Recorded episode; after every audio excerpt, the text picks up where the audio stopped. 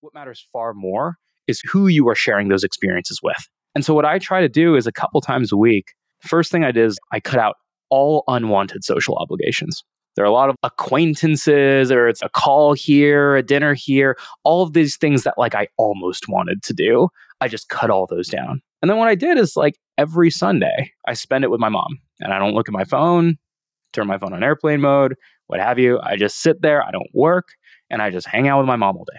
That's one thing that I do. On Saturdays, I get together with my childhood friends. And for probably four or five hours, we get together, we order a pizza, and we play Mario Kart for four hours. And it's great.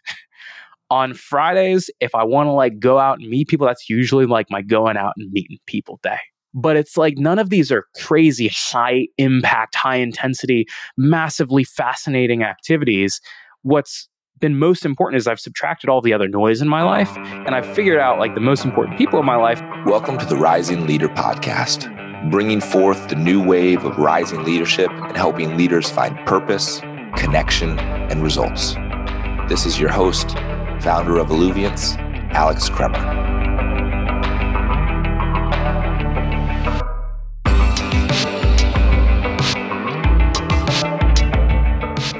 All right, welcome to the Rising Leader podcast. This is your host, Alex Kremer. And if this is your second, third, fourth, fifth, sixth time listening to the show, welcome back. I'm so pumped and grateful that you are here. I am pumped about this conversation. You most likely know who this person is. You've most likely heard his beautiful and amazing voice online through podcasts, something along those lines before the wonderful Armand Farrokh. So first off, Armand, what's up, dude? Good to see you here on this Friday afternoon, this wonderful podcast we're about to crush. You know, it's so much more pleasant sitting across from you than from Nick, I have to say.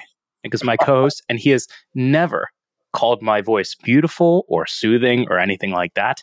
And here I am just listening to the voice of a man who also has an amazing, soothing voice, Alex. And you've been on our show at once and you're about to record for a second time. I actually just, we just recorded it, the second episode, two days ago.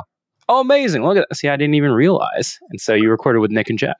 Yeah, I was confused because I know now you guys are changing 30 Minutes to President's Club. Now you have the leadership show. Now you have kind of the ones for the individual contributors. I was like, yo, where's my boy Armand? Where's, we were going to have two talks this week, and then you didn't. You bailed on me, man. Don't worry, there's going to be a third, and the third one is getting you on our new leadership show with Mark Kosoglow, who I believe has hired you twice, and so that's going to be a, a fireworks show for sure. Yeah, he's pumped about that one. He's pumped for that one. I'm glad that you guys are putting him on there. But for those who don't know who you are, I'm going to give just like a little brief background in terms of I guess I call it the resume, but it's something so much more than just your simple freaking resume here. So, Armand, you are the founder of 30 Minutes to President's Club. And what I love about that, beyond just the fact that you guys invited me be on a guest as a guest on your show twice, you guys are diving into sales tactics, sales strategies, toolkits. Probably, I, correct me if I'm wrong. I think you're the number one sales podcast out there, which is just freaking amazing. You guys have had such incredible speakers, and really, you're doing just really good work. And beyond that, you know, you're the former VP of sales at Pave, which is very impressive because you made VP of sales under the age of 30, which I'm gonna be honest with you, that was one of my goals, and I did not hit it. So I'm gonna dive into what you did to get there. It's okay, man. You'll hear some no. horror stories. You're probably there's a reason you're still in the seat, and I'm not, my man. It's okay. the competitor in me is like, gosh damn it, Armand, you just beat me out of this thing. But beyond that, you're the former sales leader at Carta as well. So you've just been at two incredible tech companies, and you're a go-to-market advisor for three amazing companies. And I'm really excited about this conversation because we were talking about what do we want to really be going over? What's part of your message, part of your story?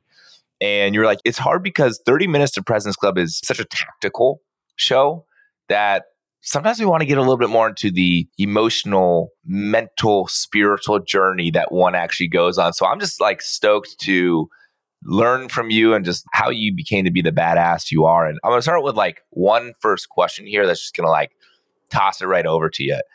What does it feel like to be Armand Farrokh? Like truly, like you're changing the game of sales. You've had an incredible track record of companies. You got one of the most recognizable sales podcasts out there. Like, what does it feel like to be the dude? you know, I, you mentioned that you were going to go in that direction. I didn't know you would literally ask, "What does it feel like to be me?" And it's uh it's funny, man. That here's how I can interpret that question is what is the situation that I'm in today relative to where I was? So I was a VP of sales, and by all accounts, that is very much a corporate job. That is a W 2 job. Now I'm running my own thing at 30 Minutes to President's Club. So the way I might answer that is what does it feel like to have walked that walk and stepped away from what is oftentimes the peak of a sales org into running my own business, which is oddly enough a podcast, webinar series, newsletter. I'll be honest, man, what happened when I left Pave to go full time on 30 Minutes to President's Club is I was expecting this like massive release of, okay, there's not this pressure of reporting to a board. There's not the workaholic in me that's working 80 hours a week. There's not all of the obligations that come with being a people leader and all of that stuff. But I think what was really funny is that was the case for about a quarter because I went to Hawaii and I literally laid on the beach and I did yoga and I surfed every day while recording podcasts. But then eventually, what I found is I began to seek out a lot of the things that I left at Pave. And that's sort of how I can describe what it feels like to be me today. Is what I learned is when I left Pave, I overcorrected from 80 hour work week, workaholic kind of guy to I'm going to lay on the beach all day, you know, do yoga, go surfing, sip a Mai Tai, record a podcast, and chill. And that got boring really quickly today I find that I'm in this like really awesome flow state that's between those two, which is look, I still work weekends from time to time because I care a lot about this business. And every Saturday I go into a coffee shop, I write. During the week, I'm working really hard on the business, but I'm doing it for me because I love to build. And like that's the kind of person that I am is the most excited that I am is I didn't even realize we launched our sales leadership podcast yesterday. The most excited I am is like in the build up to it. And then Nick and I were joking. We are like, oh, wait, that actually launched yesterday. And so what it feels like to be me is I'm constantly building and trying to do great things that give me intellectual satisfaction while also building other things that aren't related to work, whether that's building deeper relationships, building deeper friendships, and building sides of my personal identity outside of work. That's what the leave outside of Pave has really brought into my life. And that's sort of what it looks like today.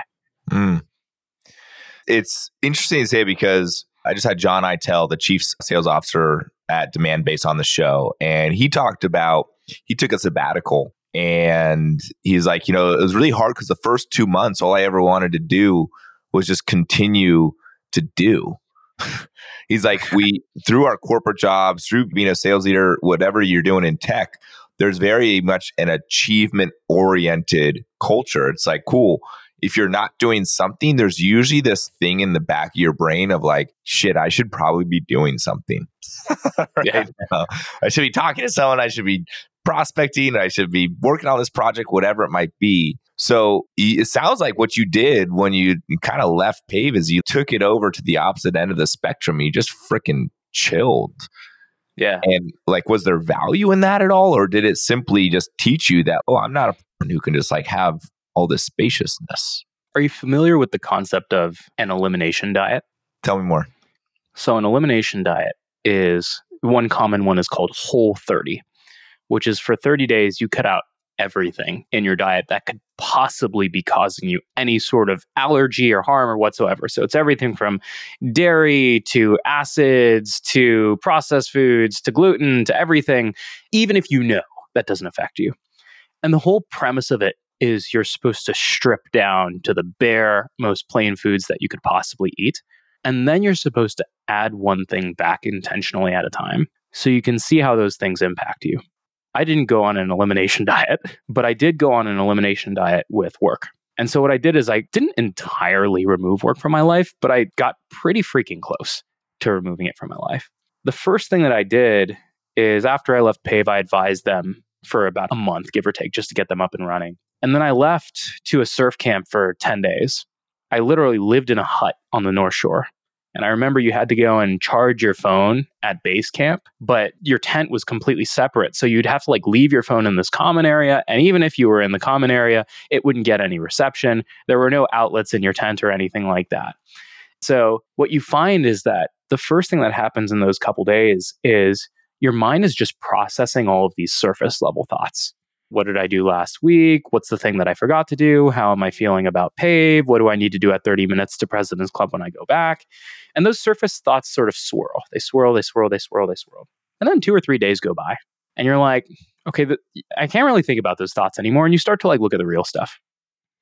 And what made it even harder is the people that I was at the surf camp with were one was from Australia, one was from the UK. If you mentioned SaaS, they thought SaaS was attitude. So like no one even understands the concept of software sales. So like there's no way that I can talk about work. And what you realize in that moment is like, holy cow, I've truly been like so consumed by this thing. And I guess it's time to like figure out what it's like to live on the southern coast of Australia in a town of 150 people and get to know someone in a non work related context. Those next seven days, I had so much fun and I learned so much about myself in terms of how little I had invested in an identity outside of work that by the time I got out of it, I slowly, slowly, slowly reintroduced work into my life. But I almost forced there to be white space in my calendar where I was uncomfortable sitting in the nothingness. And I forced myself to fill that white space not with more work, but with things that were serving me as a human being or bringing new relationships into my life not just shoving back in a different form of pave, which would have just looked like 30 minutes to President's Club. Mm. It's a very unique thing working in SaaS. it's like we get so caught up in working in this world that we think everybody gets this bubble. Everybody understands the typology, the requirement that it takes, the pushing yourself. I don't know how many freaking times I've used the word grit in regards to working in SaaS. Yeah. And when you go to something, whether it be a surf club or a retreat or just anywhere else, and you talk to people who aren't, you're like, oh, so there's another way to live your life? Yeah. it's like, oh, you end at five. Holy yeah. smokes. Like, what's that? Never heard of that before. Mm-mm. I have one of my buddies, he's a uh, doctorate of some sort, works as a physical therapist. And he's like, you know, one of the things I love about my job, he's like, I go to my job, I start at nine, I end at five, and then when I leave, I never have to think about my job. and I was like, that is like the most bonkers thing to me. I'm like, I'm always thinking about not just my full time job, but my work in general. Yeah.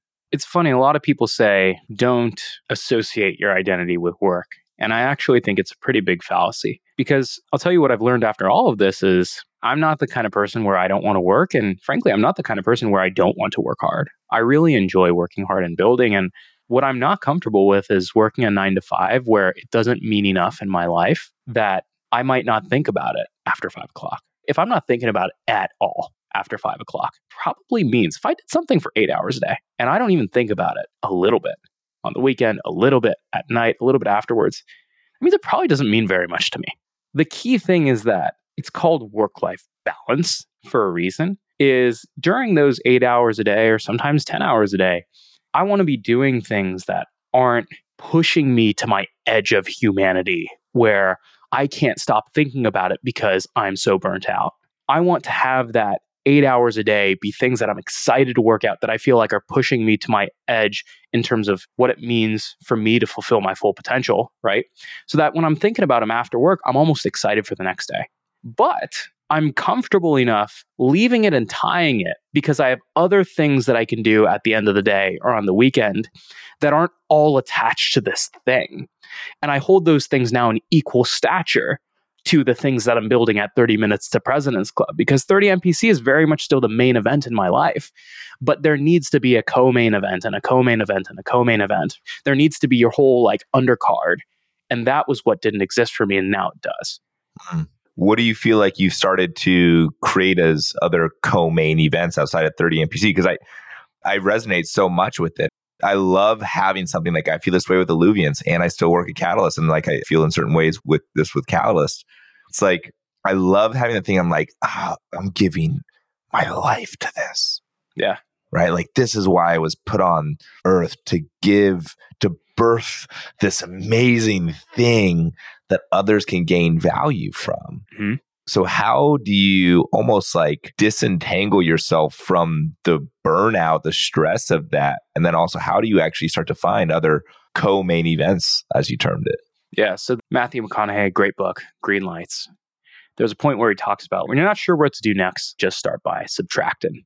And so let's say you have the main event. The first thing you might choose to do is go on an elimination diet like I did, whether that's vacation or something else. But then the second thing that you should do is you should start to remove all the other like noise and allow yourself to be bored a little bit mm. on the weekends. And I found that there were times where like I would leave a full Saturday or a full Sunday and I would just leave it untouched. And I would be like, let's see what happens to my mind like when I have like an empty Saturday and I say I'm not allowed to work. You'll be interested like you'll be amazed like how antsy you get.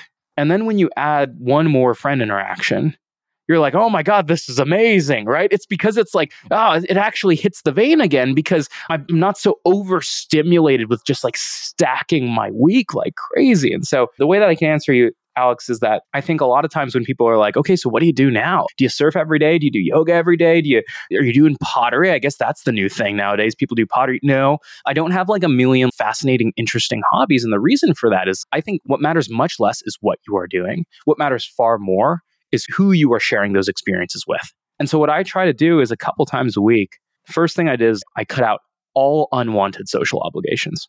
There are a lot of acquaintances, or it's a call here, a dinner here, all of these things that like I almost wanted to do. I just cut all those down. And then what I did is like every Sunday, I spend it with my mom and I don't look at my phone, turn my phone on airplane mode, what have you. I just sit there, I don't work, and I just hang out with my mom all day. That's one thing that I do. On Saturdays, I get together with my childhood friends. And for probably four or five hours, we get together, we order a pizza, and we play Mario Kart for four hours. And it's great. On Fridays, if I want to like go out and meet people, that's usually like my going out and meeting people day. But it's like none of these are crazy, high impact, high intensity, massively fascinating activities. What's been most important is I've subtracted all the other noise in my life and I've figured out like the most important people in my life. And I've said, because you've removed all the other noise in your life, when you're sitting with those people, you're actually able to like sit and not think about other things. You've probably had the situation where you've hung out with a bunch of friends and like you're not there. You're like almost waiting for the next thing to happen while you're at the dinner with the friends. That's a good sign that either one, you should be subtracting that dinner from your life, or two, there were other things in your life that were going on and you should subtract those because it's not even allowing you to do the thing that you're supposed to be present doing right now. It's almost like hitting me too hard, what you're saying right now. Because there is this feeling sometimes, and we're go, go, go. It's like even when we finally get to the place where we're trying to go, we go on a date with somebody or we go to an event that we've been looking forward to. Once we're there, then it's just like, okay, what's the next thing? Yeah. Where it's preventing us from really being present is I mean, that's the negative side of the achiever mindset. It's like build, grow, attain more, more. Yeah. And that translates to every part of our life. It's just like if that's how we're showing up in sales, guess what? That's how we're showing up in every other area of our life. Was at a retreat last week. Actually, this is very interesting. And at the retreat, there's a lot of going inward, deep excavation. And Gabrielle Blackwell, who I believe you know, she was at the retreat and she brought these oracle cards. And before each really deep kind of ceremony thing, I'd pull an oracle card. And for three ceremonies in a row, I pulled the pilgrim card, let alone there's 50 cards in this deck. And each time I pulled the pilgrim card, I was like, what the hell? What is this about? And I'm reading this book by David Whyte book about the identity of the pilgrim. And essentially what it says is your outer world is simply a reflection of your inner world. And it just nailed me so hard of like, if in our inner world we're going, we're trying to build so much, our outer world is truly going to be a reflection of that. Totally. It's prevent us from being present. Completely right. So I want to kind of go back a little bit about like where all this came from because we talked about you became the VP of sales at Pave before the age of 30. And this was something that you had mentioned you wanted to do. This was a massive goal of yours, VP of sales under 30. I just be curious, like, how did you first off end up doing that? Because there's a lot of people who are hungry and wanting to do that. Why did you want to do it? And lastly, was it all it was cracked up to be, built up to be? Was it what was it actually like? Yeah. So let's start with normally I would say start with why, but let's actually start with the how because I think I gave you enough of the touchy feely and the how it felt and all, and we'll get into that in just a second. But let's talk about the how. So there are a couple things that I think really matter if you want to accelerate your career. And I've thought a lot about how to break this down simply. There are two pieces of it. The first piece is you need to be able to identify really good opportunities. And when those opportunities are presented to you, you need to sprint through those doors. And then number two, when you are put alongside everyone else who has also selected those opportunities, you need to be the best in the world in that domain, in that pool that you've picked. So let's start with the latter, actually. I think there are many things that I'm horrible at. I don't know if anyone's looking at this on video or you've seen videograms of me. I don't look like the stereotypical salesperson. I'm not like the six foot seven, like tall, charismatic human being. I'm an extremely introverted person, contrary to popular belief, despite the fact that I run a podcast. But I think there are two superpowers that I do have. Number one is pattern recognition, is growing up as a quieter person, someone who wasn't as like socially comfortable. I used to break down everything from like what backpack strap did the cool kid carry his shoulder on? Or if I saw a seller really nailing a negotiation when everyone else is oohing and eyeing, I was like, okay, the first thing they said was this, the second thing they said was this, the third thing they said was this. Let me go watch 10 calls. Every single one of those calls follows the exact same pattern. Every single one. Let me go watch the bad reps. They all follow the same three patterns, but they do it the wrong way instead of the right way. I'm like, okay. So now what I've done is I've been able to break down any star performer's best characteristics into three steps. And if there's one superpower that I have that I think carries me really well to 30 minutes to President's Club, is I have that ability to do pattern recognition. And I'll explain how this actually gets you career acceleration in just a second. Number two is I think I'm reasonably good at motivating people, whether that's speaking to a room or I took a lot of pride in being able to manage people who are not easy to manage. And usually what you'll find is the number one enterprise seller is not an easy person to manage. If you really want to make it far, for example, Morgan Mello, all time top producer at Pave, amazing human being, love her to death. She will even admit, I'm not the easiest person to manage. You know why? She's not going to manage someone that she doesn't feel like she can learn something from. Morgan's a better seller than me. She's the Michael Jordan. And in this case, I'm the Phil Jackson. And what allows me to help motivate her is I can break down what she's doing when she doesn't even realize it and get her to repeat it too. And so it was the combination of my ability to break things down into threes. A cold call is broken down into openers, value props, objections, discovery call, intro, discovery questions, next steps, negotiation, giving the price, handling the first reaction, landing at an ultimate agreement at the end. Everything can be broken down into three steps, and each one of those steps can be broken down into three more steps. What it allowed me to do is when there were moments of opportunity in my career, and the head of sales development at Carta left the position, and there were three SDR managers running around with their heads cut off a new VP of sales, now CRO came in, and all of the SDR managers were speaking at the tactical level of we need to make more cold calls, we need to do better emails. They were speaking the one thing at a time. I was the number one rep at Carta, and I was known for being an extremely good prospector. And I set up time on his calendar and I was like, here's the playbook. I was like, here's the playbook you could use to train every single SDR step by step. And here's how I became your number one rep. And here's how I could teach it to 30 of your reps. I know I've never been a manager before, but will you let me manage managers and do this for you? Otherwise, you can put me back in the seat. And that was how I went immediately from number one AE to what was essentially a it was a senior manager role, but I was head of sales development. It was essentially a director role. I was running a team of 30. And it was solely because I had the ability to break things down into a way that anyone could understand. In fact, it was almost a benefit that I was not a talented human being. And then I could break it down to a rep, or I could even break it down to a VP or a CEO level, and they could understand why it was going to work. And that was the sign that I could create predictability in an organization. So that was a really long winded way to explain how the things that allowed me to get into this role. Mm. I think the ability to break down complex topics into simple frameworks so that you can teach it is, I would argue, the most important thing that a sales leader can do. Uh, probably any leader, not even sales leader. Especially if you are training an SDR team or an SMB team, for sure, enterprise, but like it's something that very few people actually have the ability to do sales professionals are hungry for that shit. Like, teach me the frameworks that insert product here, insert value prop here, I can close a deal because I know the different stages that it takes. Would you say that you developed a passion for that? Or was that just something you're just like, man, I just like like this and I like teaching it? Is that always yeah. kind of how you were? This episode is sponsored by Alluviance. Alluviance is helping sales professionals and sales leaders master the art and the craft of sales by transforming the inner game. We got a phenomenal community of over 30 professionals who are really getting together, not just on what we're here to work on, but to really be with each other and build great friends, relationships, and who knows, maybe find new wonderful job opportunities. So we got our next Arise immersion coming February 23rd through 25th this upcoming year. And last time we had over 50 people come to this one. It's going to be bigger, better, stronger, and it's going to be a lot of fun. So if you are interested, make sure you check out alluviance.co. That's A L L U V I A N C E.co to learn more information. Can't wait to see you there.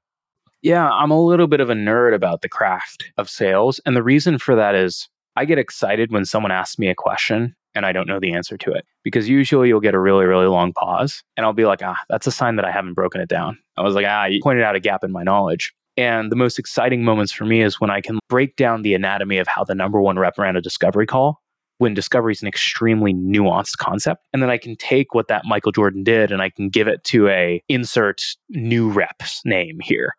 And I can see them do something that that top rep did. And that's what gets me excited. And so when you ask about the why behind why I chose the role is I'll be honest, like the most boring point for me, Alex, is once I figure it out. So I became the number one rep at Carta about six months in. And those first two months, I sucked at it, but I just broke everything down. But then once I figured out the machine, I was just cranking the wheel.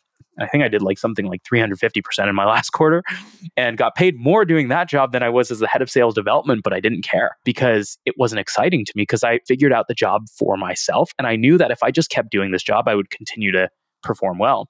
The most fun thing is figuring out how to figure out reps and figuring out not only the concepts that would break down the sales thing, but then translating those to a rep and letting them fit within the framework, but still develop their own unique style. And once they found their style, while still keeping the fundamentals of like you got to set an agenda, right? You got to get people talking on a discovery call, but they figure out how to do it their way with the right nudging and guidance. Once it locks into place, that magic moment when you almost see it snap in and they're like, "Oh, I get it." That's the stuff that's so addicting to me. And it's even more addicting when you see it happen at the scale of 30 or 40 reps when you're at the director, VP, and beyond level. Yeah. So let's dive into that right there because I think that goes into like what it ended up being, being a VP of sales or even just being a leader. Because I feel like before we move into leadership, we have these big grand ideas of what it can be. Like today, I actually interviewed a current SDR where we're going to bring on an SDR manager and he gave a big presentation on what he's going to do. And I'm like, I know where you're coming from right now because your eyes are much bigger than your stomach, i.e., this is a lot of work that you're talking about right here. And so when you ended up going in and running the team, building out the company and the sales, was that hard? Was it as awesome as you thought it was going to be? You talk about like being able to coach the individual to allow them to both be themselves, yet also be able to apply this framework that you're teaching. What's it like? Yeah. So there were parts of the job, not to give a lame answer, there were parts of the job that I loved. There were parts of the job that I didn't love. I think the more interesting piece is there were eras of the job that overall in the entirety I loved. And then there were eras of the job that in large part I hated. And I think that's the, the slightly more interesting story to be told, which is probably the single best year of my career was the early days of Pave. So I joined Pave at $100,000 of ARR, about 100K. And Damn, that's early. Yes, that was early. Yeah. And so was the beginning of Q4 of 2020. We finished that quarter at 400K. So we grew by about 300K off of two reps, me plus our other first sales hire. Then from there, the goal was the year of the 10x. And so if we went from 400K to 4 million ARR, that would put us in the top decile of not just like startups, like Andreessen backed startups, like blue chip startups. And by the end of the year, we hit six. So we blew out target by 150%. And I'll tell you what was most exciting about it is we went through like three phase shifts as a sales organization. The first phase shift was basically doing extended founder led sales. And that was basically me working with my CEO to find product market fit, basically having him be my sales engineer on every deal. And that was so much freaking fun because it was company building. It was product building. I was like basically a second or third founder at the company, and we were building the product through sales. The second piece was building the first part of a culture picking those first three or four sales reps and seeing what happened when you added one person. When you add one person to a team of two, it becomes three. Obviously, there's math. But what you realize is literally 50%, your team has grown by 50%. And that means your culture can grow or shrink or be imploded by 50% as well, depending on who you hired. But those first four hires, man, just magic. Every time we brought someone on, usually what you see is like as you throw more bodies at the problem in sales, the team gets worse. As we brought on more hires, we were building out this magic roster of world class club caliber sellers who also were still acting like founders. And that was the last phases when we had that team of six or seven by the end of the year and it was just popping off. And I remember we were about to hit 4 million just entering Q4. And we were like, we're going to blow this thing out of the water. And I've never seen a team so stoked to like every single new person they hired. The moment we hired some, they're like in their second week, they're like, can I close a deal? Can I add to the $6 million pot? And when we hit six, literally on the last deal of the year, everyone was just like, we all got together, we were hugging it out. It was easily the most fun I've had in my entire career, hands Oh, down man. it was unbelievable. Where it got hard is when the job turned in two forms. Number one, it started to become a lot more of a holy cow, the market's crashing and we were still doing well, but it became more about finding answers for the rest of the executive team and understanding the market and trying to pinpoint is this an economy, a product, or a sales execution issue, and spending more time reporting than actually solving the problem.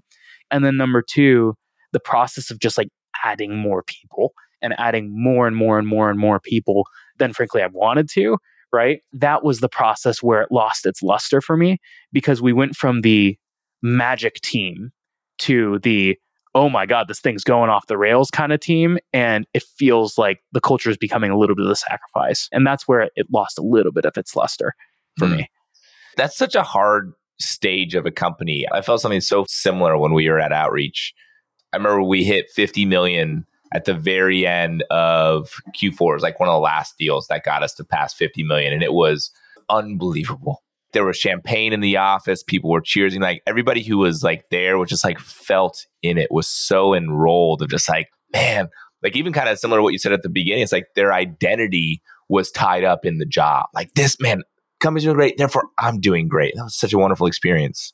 But then when it gets to the point that you're trying to scale a company, that's when it becomes really, really hard because it's almost like leadership is, I don't want to say you're having to use people, but there is a feeling of like, okay, let's use these people so that then we can just blow out our numbers so that we can keep on growing, so that we can then show investors we're good, so they'll invest more money, so we can go public. It became this hard, like, ugh, this isn't fun. it becomes a math equation where people are the numbers in the equation and it's like number of people times quota equals your capacity in the team. If you're doing over 100% higher because that means you have excess capacity.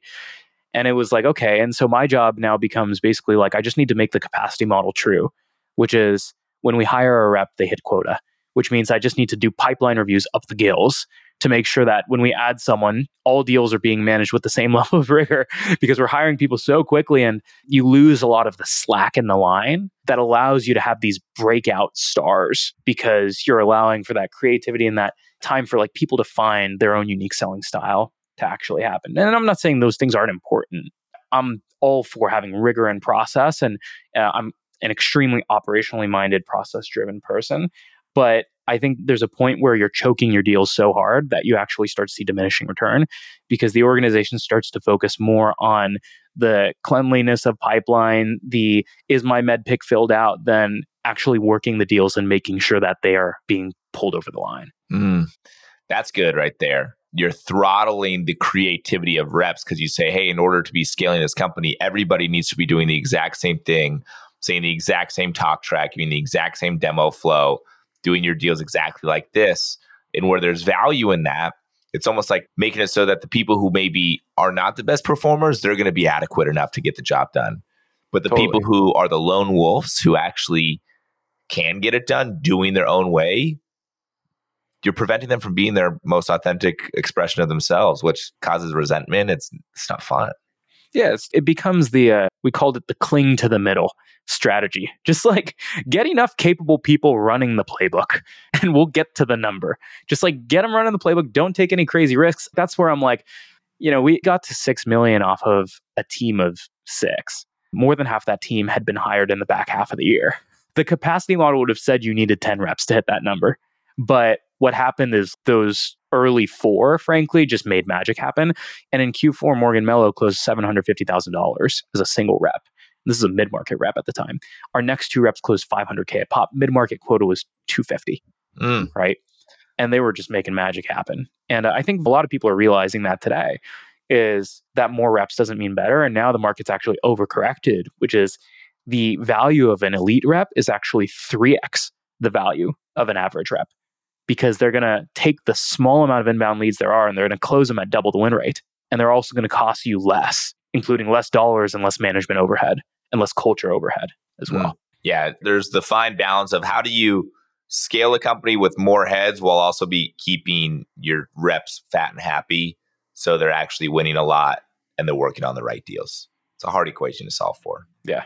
So we kind of touched on this a little bit at the beginning, but how long have you now officially been full time at 30 MPC? It has been since the beginning of the year. So today is October 13th when we're recording this. And I left Pave right at the end of the new year.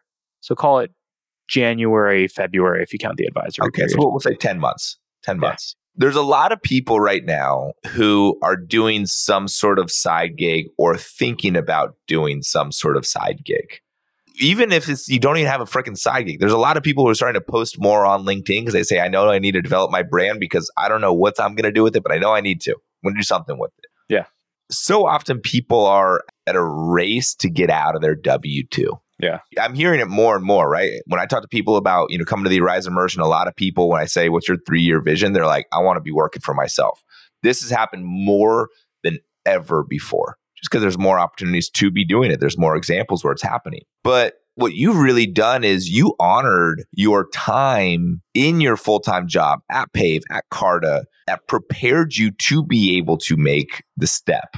So, how did being a SaaS sales leader, a SaaS sales professional, how does that translate into being a founder of 30 MPC and fully fucking going for it on your own? So to everyone who's thinking about going full time on your own thing, this is where it is important to like ask yourself why. Just because you don't like your job does not mean that you should go do it because there are a heck of a lot of miserable stories around people who are shackled to their business. And it's very easy to switch job. It's really hard to switch businesses. A great example is if you ever look at the life of someone who is running their own restaurant, it is usually not a particularly fun life. They're usually chained to their own restaurant. And so just know that just because you own your own business does not mean that it is an enjoyable thing. There have been times where I've been chained to 30 minutes to President's Club, and I'm like, holy cow, if we don't sell this sponsor deal, that means significant things for me personally. That's a little bit scary. But what I will say is, how has it prepared me for this? Is originally we started as a podcast. And what you need to think about is what are the skills that I'm getting professionally today that could be used to build a business? So at the beginning, like sales is the art of asking questions. There's a reason you can do these interviews, man. All you've done before is like you've done discovery calls where you're literally getting other people talking, right? You have an unfair advantage as a seller. You also have industry or domain expertise being both a leader, so you can talk about these more leadership type of topics, but also being a domain expert in sales. So those things were two extremely helpful things for me. But then what I'll also tell you is that sales is one of those careers where you could take it anywhere, man. We prospect big name guests. So Nick cold called Jeb Blount, the author of Fanatical Prospecting, to get him onto the show. And he was like the biggest guest we had had in a long time. We oftentimes are prospecting our sponsors. The way that we run our business is we sell 30 MPC sponsorships like a SaaS subscription. So you can't just sponsor one webinar, you have to go for a year. And we run all of our projections and our financial reviews. We're looking at a SaaS ARR model. And it's all of these things that we're compounding from my time as a VP of sales that I've been able to use to basically turn 30 MPC into a software business that just has the mask of a media business.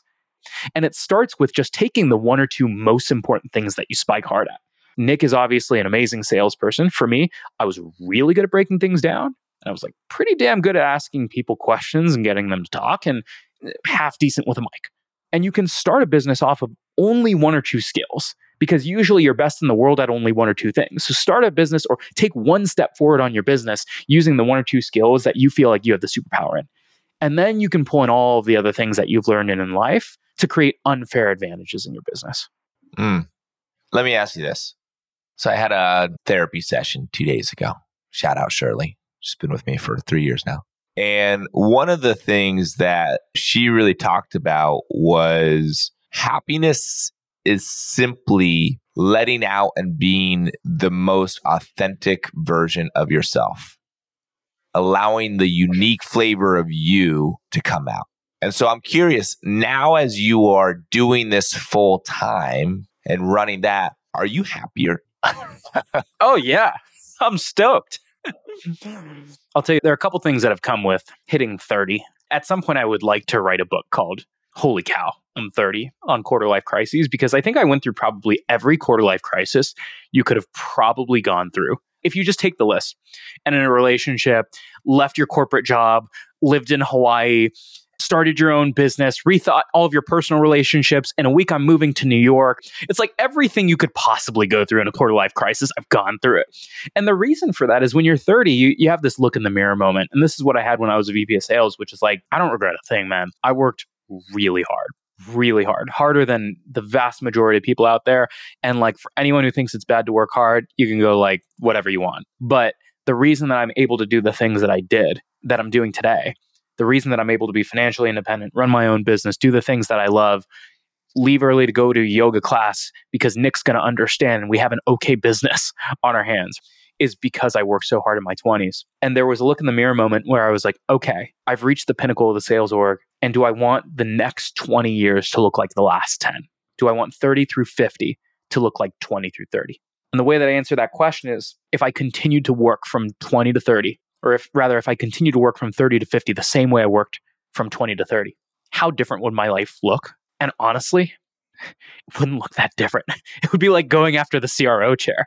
So I'm like one step up. I was like, I went AE to VP in like six years, right? So now I'm going to spend 20 like crawling to CRO and doing that four or five times. Who wants to be the five time CRO champ? That job just sucks. That, that, that like, job does sound fucking yeah, hard, dude. it sounds horrible, man. I don't like you never meet a partner of a law firm who's happy. I don't know a whole lot of CROs who love the job and say they want to do it for 10 more years. They're like, I got maybe one more in me and then I'm good, especially now.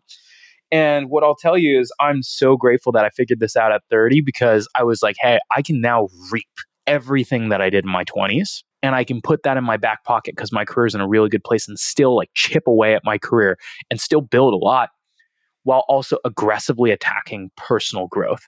And I never want to be that person who, oh man, you look back when you're 65 and you're like, all the things that I wish I did. I never want to be that. That was the moment that I had when I turned 30 is I was like, you are on the path to be that right now, dude. And you better stop. And I'll tell you, man, it's been so much fun. I'm working on things that I love, but more importantly, I have so many more people that I love in my life that I actually have room for that make the work that much more enjoyable when I do choose to sit down at the keyboard or with the notepad. Mm.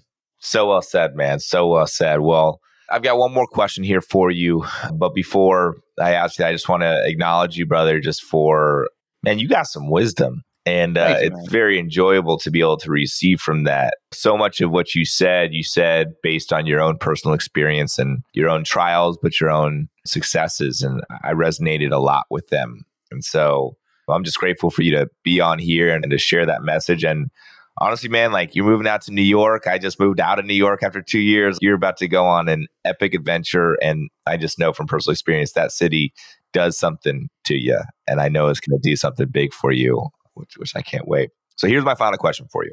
The show is called the Rising Leader Podcast. What do you view as the rising leader?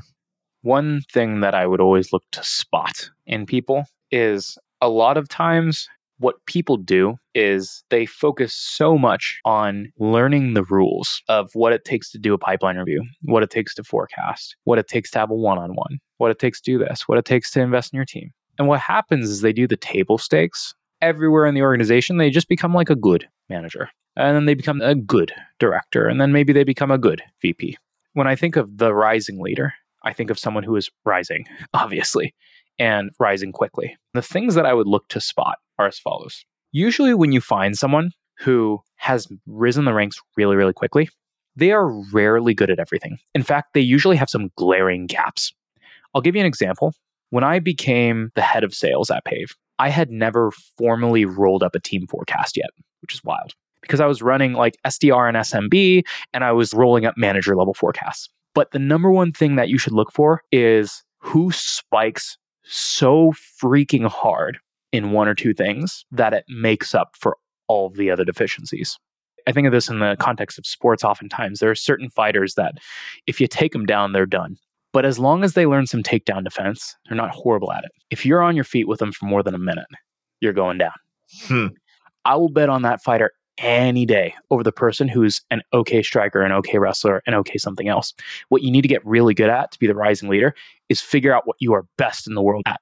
Spike freaking hard in that, and then hire people to cover the things that you're not good at or get minimum viable good at those things so you can play basic defense, but do not spend your time working on those defensive areas. Spend your time punching through the things that you spike at and selling yourself and building a brand about yourself around those things. Because that's the only way you're going to break through the pack. You can't be above average in everything. You have to be outstanding in a few things. Damn.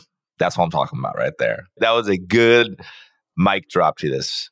What are you really good at and be fucking exceptional at that? Man, Armand, I appreciate you, man. Thank you for sharing your heart, your soul. If people want to get a hold of you, what is the best way to do so? Find me on LinkedIn.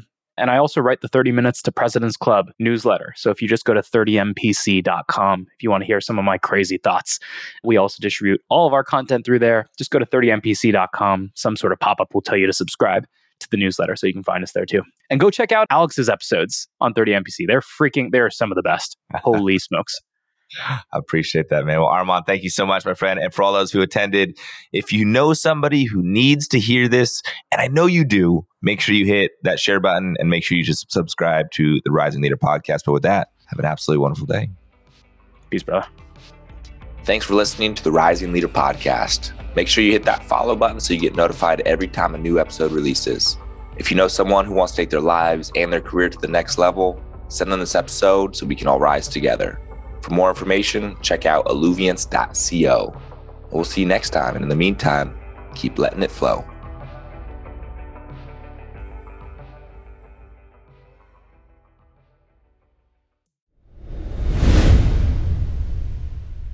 This episode is brought to you by Alluviance. Alluviance is helping sales professionals, sales leaders, and founders master the craft of sales by transforming the inner game. In the past 12 months, we've thrown four retreats and impacted over 100 tech sales leaders, founders on not just getting better at the craft, but really working on the inner game, gaining clarity on their vision, and also overcoming what's holding them back.